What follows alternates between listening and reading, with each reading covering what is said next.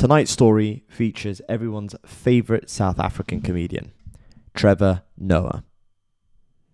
I want you to close your eyes and imagine growing up in a black township in Soweto. You're mixed race, which is a crime under the apartheid regime. You live in a society where there's a hierarchy according to your colour of skin. Blacks and whites live entirely separate lives. They pray at different churches, eat at different restaurants, go to different schools, and are even prevented from marrying each other. Except you exist in the awkward middle. You belong to a group referred to as coloureds. Your mother and your grandparents are petrified of the authorities finding out, and so you spend the majority of your time indoors. Now open your eyes. The picture that I just painted was where Trevor's life began.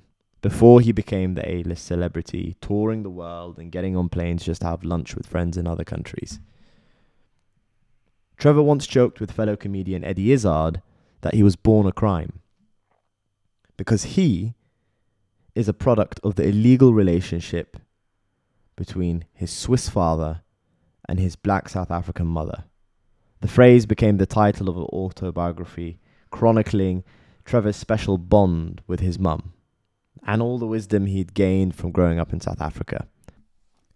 South Africa's apartheid system had infiltrated every aspect of Trevor's life, yet his innocence and the love provided by his mother somewhat shielded him from its realities.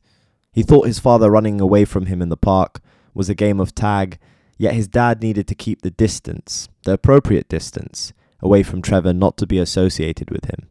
His grandfather would insist Trevor sat in the back seat, and he would call him Master.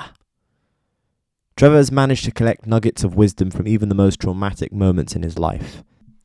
He's inherited a glass half full outlook on life from his mum, who once joked, And my mom looks at me and she goes, shh, Trevor, Trevor, shh, shh, don't cry, baby. I said, no, mom, I'm gonna cry. You're shot in the head. And she says, no, no, no, no, no. Look on the bright side. I said, what bright side? She says, no. At least now, because of my nose, you're officially the best looking person in the family. Unfortunately, domestic violence was a recurring theme in Trevor's childhood. It was his drunk stepfather, Abel, that had shot Trevor's mum in the head. He had also frequently beat Trevor's mum in front of him and his little brother. And Trevor has this to say about domestic violence. Growing up in a home of abuse, you struggle with the notion that you can love a person you hate or hate a person you love. It's a strange feeling. You want to live in a world where someone is good or bad, where you either love or hate them, but that's not how people are. During apartheid, comedy was banned in South Africa. You couldn't critique the government, and any groups of black men were treated with suspicion. Age 20, Noah managed to secure a job at a radio station. A year later, he found himself sharing a stage with comedians after being dared by a group of friends to jump on stage. He told jokes about his life, and people loved it. After his debut, comedians urged him to take his gift seriously and insisted that he should be a stand up comedian. Here's Noah speaking to Jimmy Fallon about that night.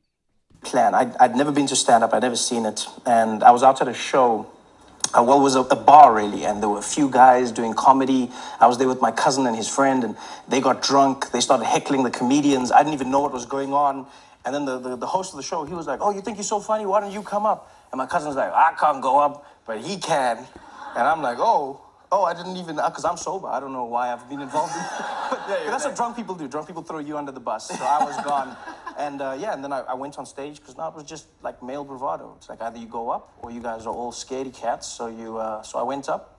And I don't. I just. I just spoke. Just spoke, and I spoke some more, and people laughed, and so I carried on, and they laughed some more, and I was, and that was it. And I've been doing that ever since. I still don't know what I'm doing. I just talk, and then, and then when the people stop laughing, I'll just wave and go home. That's, that's my plan. Noah continued to do more sets, covering all sorts of topics funny stereotypes about different races within South Africa, a country which boasts 11 official languages, and retelling hilarious anecdotes about South Africa's most famous politicians, particularly the infamous Jacob Zuma. With his unique blend of observational humour and witty insights into South African politics, he caught the attention of Jon Stewart. When Stewart picked Trevor to replace him as the host of the iconic Daily Show, America's most popular late night satirical news program, people lost their minds. Stewart was considered royalty in the late night genre and deemed irreplaceable. Noah, on the other hand, was viewed as an unqualified outsider. As a foreigner with no prior experience of living in the US and limited knowledge of American politics, Noah faced intense scrutiny. But Noah persevered. He didn't try to replace or copy Stewart. Noah won over the skeptics with his unique perspectives. Ratings skyrocketed as millions tuned in to listen to the hilarious comparisons between President Donald Trump and several African dictators. People wanted something different, a fresh perspective, a funny, articulate black man that shoots from the hip and can make cultural references that are truly global. Over the past seven years, Noah has attracted a younger and more global audience, and since his recent departure, his fans are begging for him to come back. Now he's back to touring the world and sharing his funny stories. Here are a few lessons we can learn from Trevor's journey. Lesson 1 Failure is an inevitable byproduct of growth. Rejection is better than regret. Here's a quote from his autobiography I don't regret anything I've ever done in my life, any choice that I've made, but I'm consumed with regret for the things I didn't do, the choices I didn't make, the things I didn't say. We spend so much time being afraid of failure, afraid of rejection, but regret is the thing we should fear most. Failure is an answer, rejection is an answer. Regret is an eternal question you will never have the answer to. What if, if only, I wonder what would have. You will never, never know and it will haunt you for the rest of your days. Lesson 2 Context is key. Understand the context before making assertions or spreading false assumptions. Because context is the missing ingredient to any information that you receive. How a joke is performed, the intent in which it's delivered, and how the audience receives it changes whether something is considered offensive or informative. Lesson 3 Community is the real source of wealth. Here's a quote from Trevor's book Being poor in a group or in a community that is poor is not as bad as being poor when you know what you're missing out on.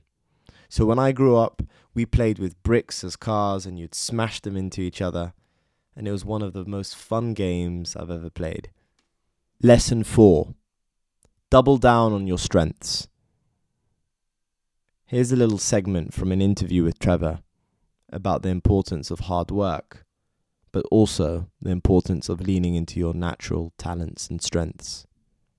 Hard work and success, sustained, go hand in hand. What I feel happens a lot of the time is as people, we work hard at the thing that we're not good at.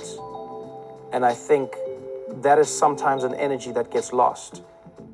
I've always worked in a space where I enjoy what I'm doing and I work hard on what I love doing and what I'm good at. And so I'd rather focus on that. And that way, most days don't feel like work, most challenges don't feel like obstacles, and most successes feel in many ways like a reward for doing what I believed I was meant to do. I'd like to close this episode with lesson five cultivate active friendships that you can lean on. Here's Trevor's thoughts on friendship during an interview with Jay Shetty? My job, stand up comedy is a really lonely career, mm. you know, and I, I remember talking to a comedian, it was a few weeks ago, talking about how there was like a period where a lot of stand up comedians were committing suicide, you know, and would be, you'd hear this devastating story of a comedian that everyone loved. They were in a hotel room and then they committed suicide. Mm. And I was petrified because I I always think it can happen to me. Mm-hmm. You know, I, I, I go that if that happened to them, why did it happen? How to, if I don't understand, then what is it? Another comedian, another comedian, another comedian, another comedian. I think being a stand-up comedian is a, is a really lonely job in that we're traveling, oftentimes alone.